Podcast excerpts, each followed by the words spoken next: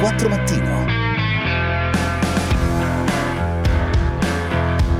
Le 7, 18 minuti e 35 secondi di mercoledì 14 aprile, cari ascoltatrici e cari ascoltatori, oggi iniziamo in maniera un po' diversa rispetto al solito e eh, non con le vostre voci. Abbiamo qualche problema tecnico sugli WhatsApp audio e quindi vi raccomando, eh, non mandateli, cioè mandateci degli WhatsApp scritti. Se volete trovare un altro mezzo per far sentire la vostra voce, a partire dalle 8 c'è l'800 24 0024 per intervenire in diretta oppure che so su scriveteci su 24 mattino su Messenger eh?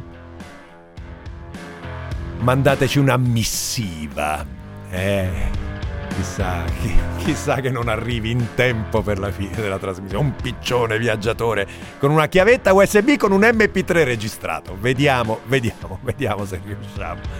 Vabbè, succede, succede un po' il cambio della nuova sede, un po'... Eh. È così, è così.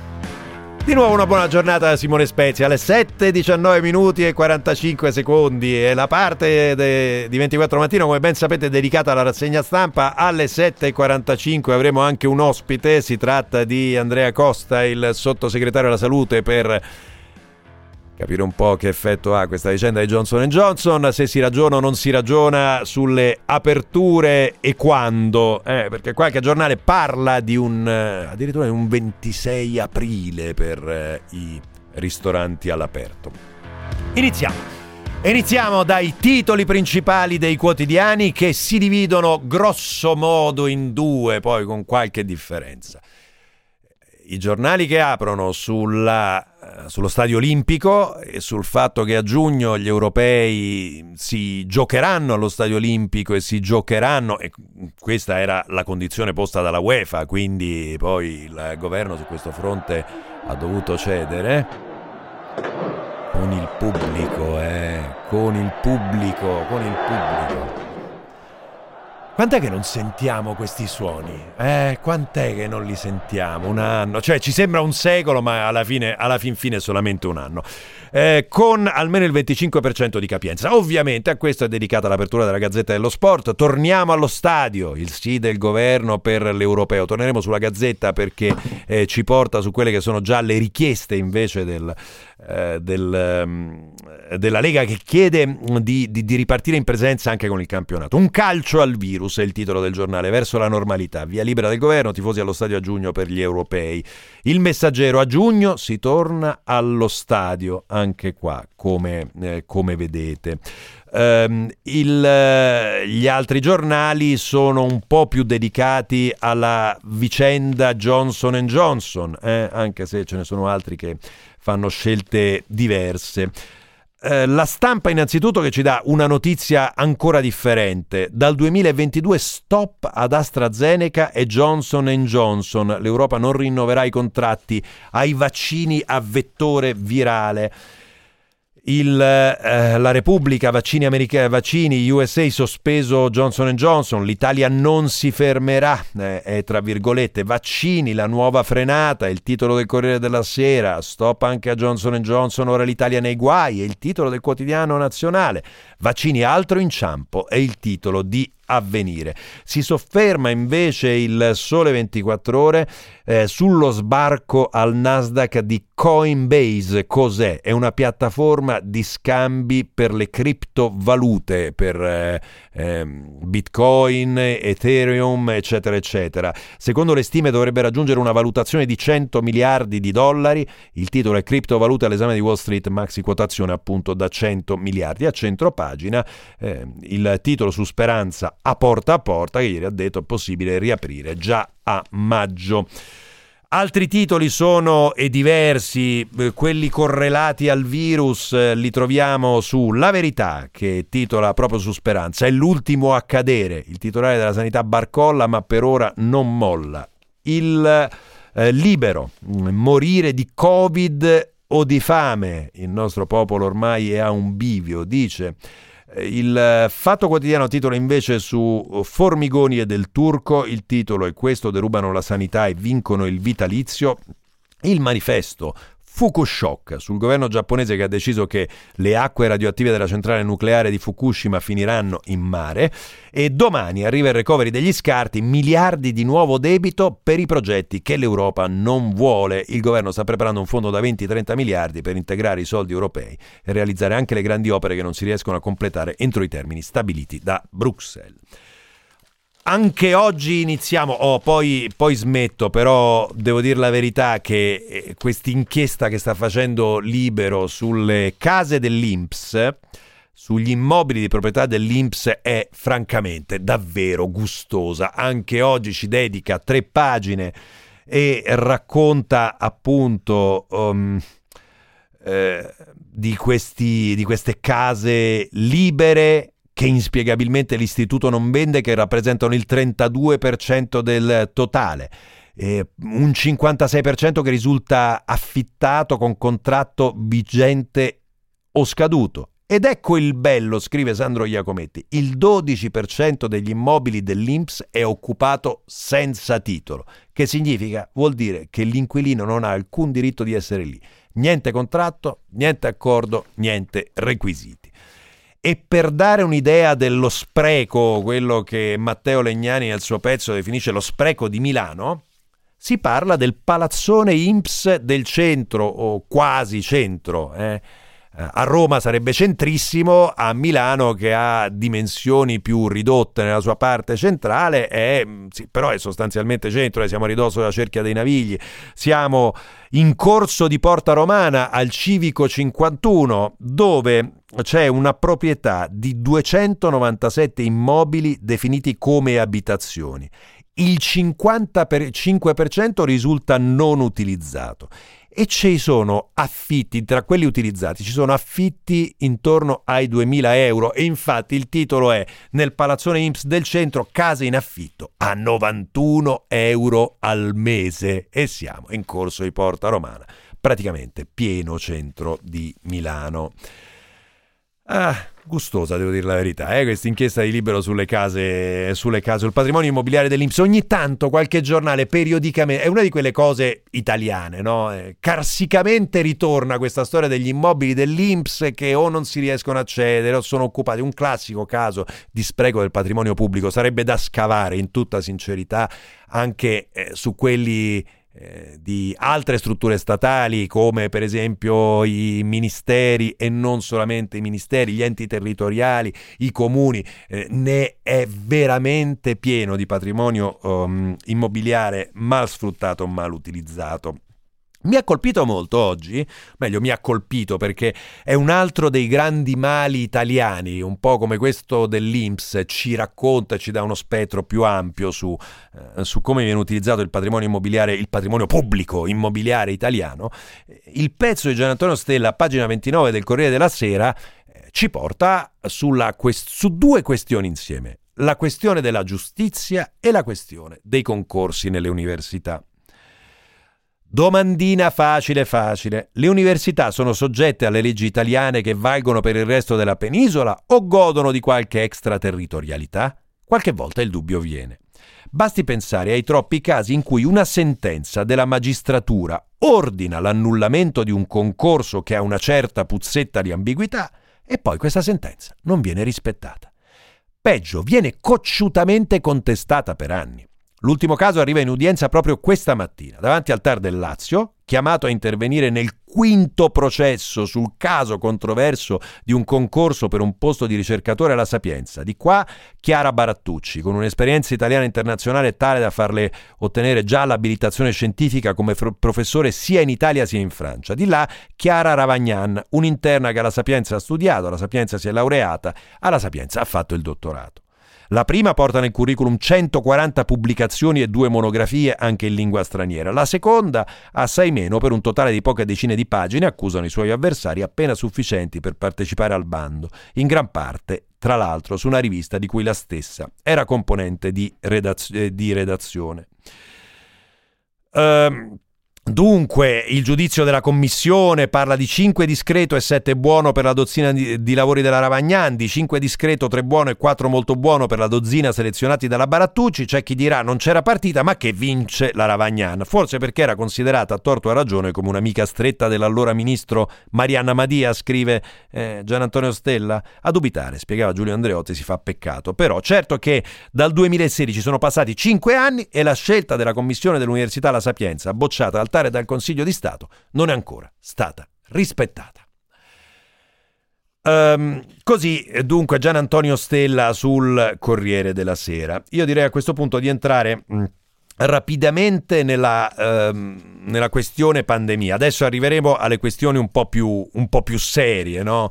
Però devo dirvi che mi ha colpito questa storia eh, che viene raccontata in modo più ampio da Viviana Ponchia sul quotidiano nazionale ed è la storia del ministro della salute austriaco Rudolf Anschober, 60 anni, che dopo questi 15 mesi di pandemia dice 15 mesi sono stati come 15 anni, sono esaurito, mi dimetto e lascio il lavoro. Dopo un anno di pandemia e due collassi, due collassi, il ministro della sanità austriaco Rudolf Anschober ha 60 anni, dice basta e si dimette. Devo tirare il freno di emergenza per me stesso, sono esausto. 15 mesi di decisioni, scrive eh, Ponchia, che valgono quelle di un'intera carriera, la vita di milioni di persone tra le mani e un contesto inedito dove come ti muovi sbagli. C'è da capirlo, non un minuto di più, Via anche dai social, non voglio autodistruggermi, spiega, perché scrive giustamente Ponchia. Un responsabile della salute oggi poteva pensare di dedicarsi alla lotta contro l'obesità, non al disastro globale, e invece si trova in una situazione oggettivamente complessa. Torneremo a parlare di pandemia dopo la pausa. Tempo in diretta. Rimonta anticiclonica sul nostro paese con conseguente tempo in miglioramento da nord a sud, ma con clima ancora piuttosto fresco a causa della presenza di venti di origine settentrionale.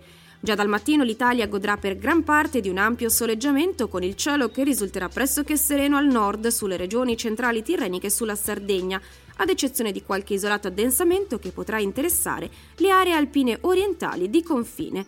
Sul resto del paese avremo una maggiore presenza di nubi ma con fenomeni quasi assenti, se non per qualcuno molto isolato sulla Calabria.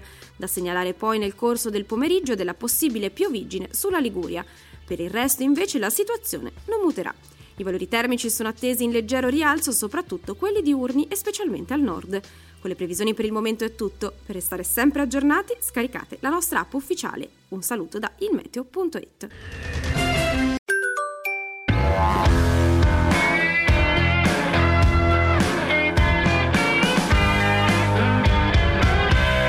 24 mattino. Per quale motivo un istituto come l'INPS deve possedere immobili? Io capisco che li possa possedere nella misura in cui li utilizza per fare il suo lavoro, ma perché deve essere anche un immobiliare?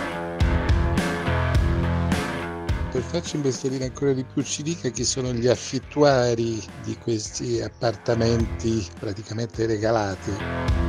Ma no, i nomi non ci sono. Beh, l'Inps eh, ha avuto mh, in passato tanti ruoli e tanti glieli sono stati assegnati e ha accumulato un patrimonio immobiliare. Oh, non abbiamo ripristinato gli WhatsApp audio, eh. Il problema tecnico c'è ancora. Questi due ascoltatori sono da ieri, da ieri l'abbiamo, l'abbiamo pescati da ieri, tanto eh, su questo tema è sempre verde, sempre verde. Quindi mandate WhatsApp scritti o al limite tramite la pagina Facebook della trasmissione 24 mattino su Messenger qualche WhatsApp audio. Eh, vi ricordo ancora una volta che parleremo poi alle ehm, alle 8.35 della, eh, partiremo dalla, raga- dalla, vicenda della ragazza bendata durante l'interrogazione, eh, che è stata ampiamente raccontata dai quotidiani e che abbiamo toccato anche ieri, per affrontare un po' più seriamente il tema di come giudicare quest'anno scolastico, come giudicare in DAD, come giudicare mm, in pandemia e come decidere il rendimento di uno studente alla fine dell'anno, se bocciare o non bocciare, se sia giusto oppure no. Il calcio torna in presenza dunque a partire dall'11 giugno almeno con lo stadio olimpico che apre per ospitare gli europei, la conferma è arrivata ieri dal ministro Speranza e andiamo sulla Gazzetta dello Sport. La A chiama i tifosi. Il titolo è proprio su questo, perché se da una parte si parla di riapertura dell'Olimpico, e dall'altra parte i club di Serie A iniziano a dire, eh vabbè, ma allora, allora si può fare, allora si può tornare allo stadio. Per le casse della società, racconta Alessandra Gozzini in questo pezzo a pagina 4 della Gazzetta dello Sport, mm, gli impianti chiusi sono un danno finanziario pesantissimo, in primo luogo per i mancati introiti da botteghino, biglietti e abbonamenti, ma anche per gli sponsor, meno attratti dall'idea di fare pubblicità in stadi senza spettatori e per tutte le attività connesse all'evento gara. Un'indagine della Gazzetta ha quantificato in 370 milioni il mancato incasso complessivo, un danno che ora le società chiedono almeno in parte di provare a limitare. E dunque ci si batte con un protocollo che era già stato realizzato, vi ricordate, mm, l'avevamo citato in passato, un protocollo di 400 pagine dal titolo Misure di contenimento del rischio epidemiologico per l'organizzazione a porte aperte delle partite di calcio, un piano che divideva in base allo stadio in questione e alla regione di pertinenza. E dunque si torna a discutere di questo ma ovviamente non solo di questo, perché dice bene Alessandro Sallusti, e già l'abbiamo detto da questi microfoni, se tu puoi programmare eh, all'11 giugno la riapertura di uno stadio con l'accesso di 20.000 persone, forse puoi pensare anche a qualcosa per altre strutture e di tipo diverso. Dunque, il direttore del giornale titola così il suo editoriale, Certezze per tutti, non solo al pallone. Potenza del calcio, Prima che per i ristoranti, i cinema, i teatri, le palestre, chi più ne ha più ne metta, il governo ha deciso la data della riapertura al pubblico per gli stadi. Sarà l'11 giugno, partita inaugurale dei campionati europei di calcio. L'Italia, ehm, chiarisce giustamente Sallusti, eh, rischiava di perdere questa importante vetrina, quindi diciamo che abbiamo ceduto a un non celato ricatto dell'UEFA, l'organismo europeo del pallone. Quel giorno all'Olimpico convergeranno quasi 20.000 persone, che come assembramento non è male.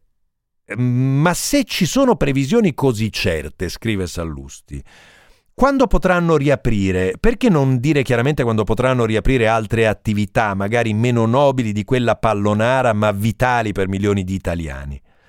Se si può dire quando riapriranno gli stadi, immagino che, salvo imprevisti importanti, la stessa cosa si possa fare per i negozi, i ristoranti, i musei che non hanno certo il potere e le conoscenze altolocate dell'UEFA, ma contribuiscono al PIL italiano in misura assai maggiore perché i casi sono due. O il problema è sanitario e allora nessuno può garantire nulla anti- con due mesi in anticipo, oppure è politico e allora parliamone. Dunque, parliamone.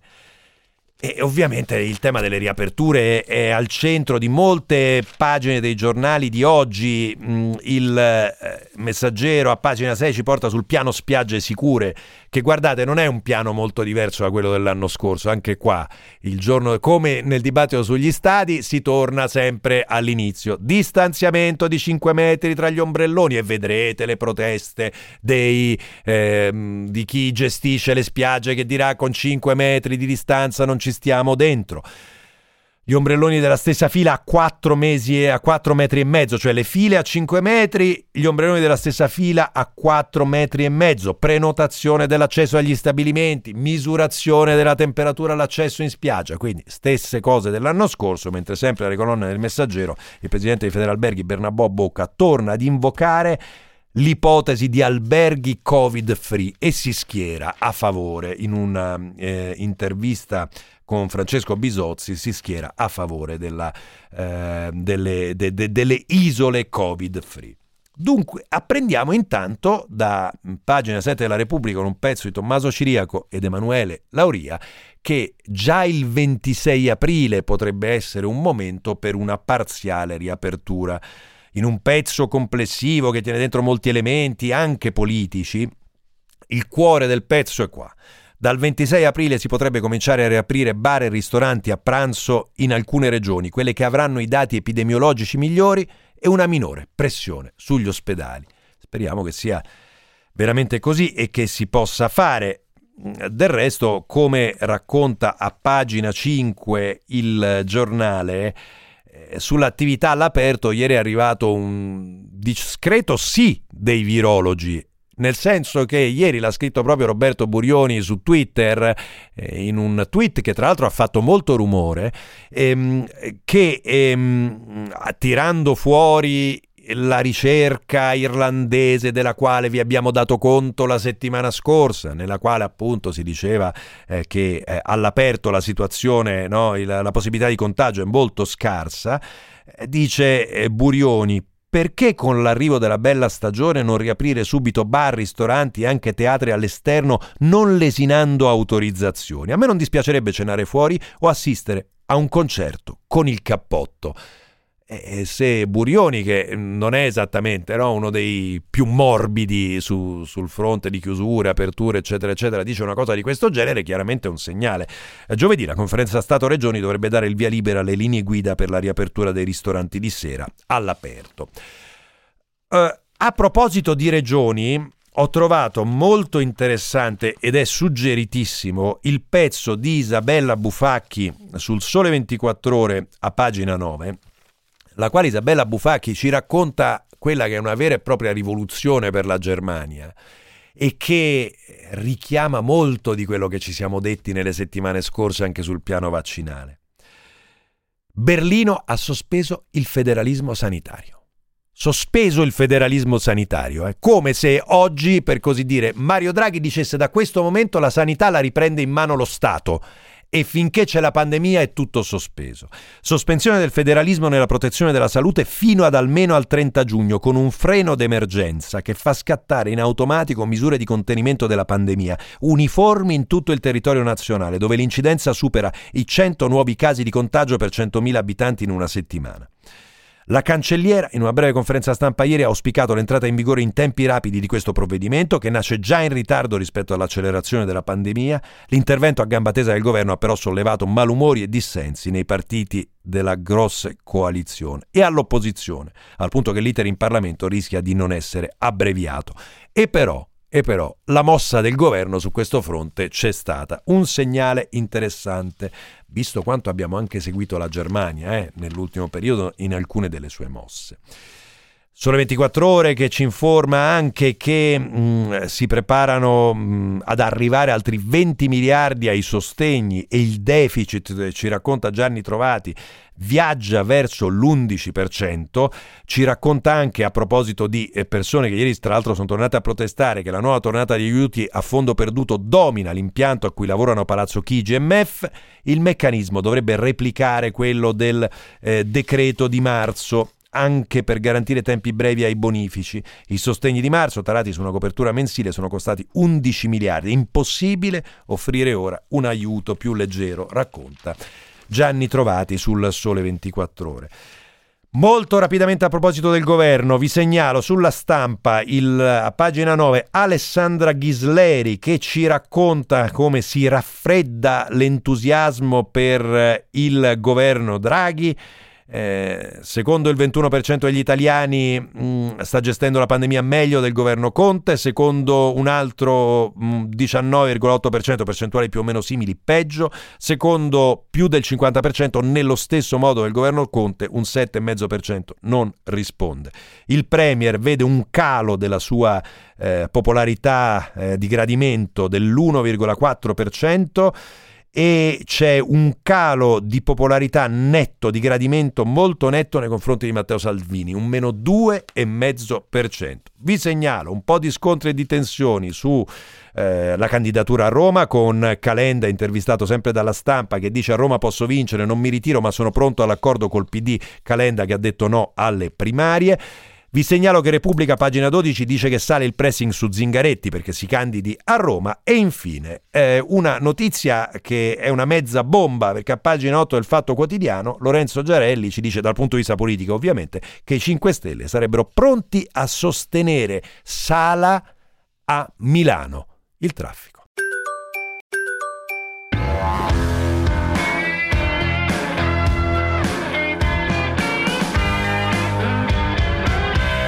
24 mattino. Andrea Costa, sottosegretario alla salute, buongiorno, benvenuto ai nostri microfoni. Buongiorno, buongiorno, grazie per l'invito. Allora, quel che succede negli Stati Uniti mette a rischio, e questo blocco di Johnson Johnson, mette a rischio la campagna vaccinale italiana? Beh, noi innanzitutto ci auguriamo che entro oggi da parte dell'EMA ci sia un pronunciamento in modo da poter eh, procedere. Ovviamente è chiaro che per noi il Johnson Johnson rappresenta certamente un'opportunità importante. Ricordo che in questo trimestre è, è previsto l'arrivo di 8 milioni di dosi di questa vaccina, quindi ci auguriamo di poter procedere in modo da raggiungere in fretta l'obiettivo che ci siamo dati. Ripeto, siamo in attesa del parere dell'agenzia, dopodiché procederemo e ci auguriamo ovviamente di poter procedere anche con questo vaccino perché rappresenta certamente un'opportunità.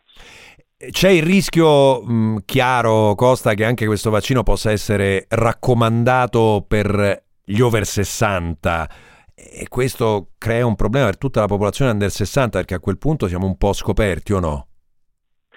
Beh, diciamo che eh, per quanto riguarda le previsioni delle dosi in arrivo, le previsioni, voglio dire, dicono che entro giugno arriveranno nel nostro paese 45 milioni di vaccino, tra cui 28 milioni di Pfizer, altre quantità di Moderna e una quantità ovviamente anche di Johnson Johnson. È chiaro che una raccomandazione anche per questo vaccino eh, comporterebbe qualche difficoltà, ma credo che sostanzialmente le dosi che eh, devono arrivare nel nostro paese ci permetteranno comunque di procedere nella campagna vaccinale assolutamente e raggiungere l'obiettivo che ci siamo dati. C'è già stata una crescita per quanto riguarda le dosi, vorrei ricordare che quando il piano vaccinale partì, il vecchio piano, nel nostro paese si somministravano circa 60.000 dosi al giorno, oggi siamo eh, vicini alle 300.000, quindi in un mese somministriamo 10 milioni di dosi. Eh, ripeto, attendiamo con fiducia il pronunciamento di EMA e dopodiché eh, cercheremo di valutare quale sarà la strada migliore per l'utilizzo del Johnson Johnson. Ieri 299.000 dosi iniettate, eh, sottosegretario, questo obiettivo delle 500.000 entro la fine aprile, entro fine di aprile sembra estremamente lontano e, e difficile o no? Guardi, sicuramente siamo ancora lontani dall'obiettivo. Eh, il cambio di passo, eh, come ricordava lei, anche ricordando le dosi di ieri, certamente c'è stato e questo grazie al nuovo piano vaccinale che ha incrementato. Aspetti, aspetti, aspetti abbiamo, abbiamo, avuto un piccolo problema tecnico, vediamo se riusciamo, proviamo a vedere se riusciamo a recuperare il eh, sottosegretario Costa, eh, vediamo un attimo se riusciamo a richiamarlo e a ripristinare il collegamento per eh, capire un attimo se i tempi del piano vaccinale saranno rispettati e poi ovviamente ho una domanda anche sulle riaperture perché questa data che è stata indicata il 26 aprile per le attività all'aperto inizia a essere eh, piuttosto interessante. Vediamo se il nostro Danilo Di Trani riesce a recuperare Andrea Costa, il sottosegretario della salute. Ce l'abbiamo? Ce l'abbiamo, perfetto. Sì, perfetto. No, guardi, era, cioè, abbiamo avuto un problema tecnico, proprio si sentiva malissimo. E, e, senta, senta, cosa dicevo, eh, non è a portata di mano quel, um, quell'obiettivo del mezzo milione di dosi entro la fine del mese almeno? Guardi, eh, certamente noi lavoriamo quotidianamente per raggiungerlo. Come dicevo prima, eh, sulle vaccinazioni il cambio di passo c'è stato perché c'è stato un incremento grazie al nuovo piano che ha previsto appunto l'ampliamento della platea dei vaccinatori, l'ampliamento dei punti vaccinali, ovviamente c'è il tema dell'approvvigionamento dei vaccini, però anche sotto questo aspetto devo dire che nelle ultime settimane una certa regolarità nelle consegne c'è stata, anche nella prossima settimana arriveranno oltre 4 milioni di dosi nel nostro paese. E noi eh, lavoriamo ogni giorno per raggiungere sì. l'obiettivo delle 500 mila. Io credo che ci siano ancora le condizioni se non a fine mese per inizio di maggio per raggiungerlo. Per Quindi dobbiamo essere ottimisti, fiduciosi. È un lavoro di squadra dove ognuno sì. deve fare la propria parte, le regioni, il governo, in una unità nazionale e anche in una unità politica. Sì. Eh, le, l'ultima domanda riguarda mh, le ipotesi di riapertura che oggi iniziano a circolare con, con, una possibilità di riapertura di alcune attività all'aperto, per esempio i ristoranti già dal 26 aprile. Le sembra praticabile? Ovviamente Guardi, in certe io... condizioni, cioè nelle regioni nelle quali le condizioni sanitarie lo consentano. Eh. Guarda, io dico, da parte, innanzitutto da parte del governo c'è stata l'apertura e la disponibilità a valutare puntualmente settimana per settimana e anche puntualmente nei territori laddove ci sono le condizioni. Io dico con estrema chiarezza che anche sulle riaperture c'è bisogno di un cambio di passo dobbiamo assumerci la responsabilità di individuare le date precise. Io credo che già a fine mese ci possano essere le condizioni per riaprire alcune attività, d'altronde se siamo convinti del nostro piano vaccinale dobbiamo essere consapevoli che ogni giorno lo scenario cambia, ci sono più vaccinati. Quali, quali ripeto, attività immagina? Quali attività immagina, sottosegretario? Ma io penso addirittura eh, bar, ristoranti all'aperto, con regole, con distanziamenti, io credo che su questi settori una risposta si debba dare, c'è bisogno di far ripartire questo paese e poi c'è bisogno di programmare anche eh, le riaperture per chi ha bisogno di programmare, voglio dire, ci sono attività nel nostro paese che hanno bisogno di sapere oggi quando potranno riaprire. Eh, parlo di fiere, parlo del settore del turismo, non possiamo eh, attendere ancora, c'è bisogno di un vero piano delle riaperture perché, ripeto, sulle riaperture dobbiamo dare quella discontinuità che abbiamo dato sul piano vaccinale ma che non abbiamo ancora dato per quanto riguarda le riaperture. Ring... Oggi le condizioni ci sono. Eh, oggi le condizioni ci sono, dice. Io la ringrazio, eh, grazie al sottosegretario di Stato alla salute, il sottosegretario alla salute Andrea Costa per essere stato con noi. Le auguro una buona giornata e un buon lavoro. Eh, G... Buon lavoro a voi. Grazie, grazie mille. Eh, GR24, ci ritroviamo tra poco.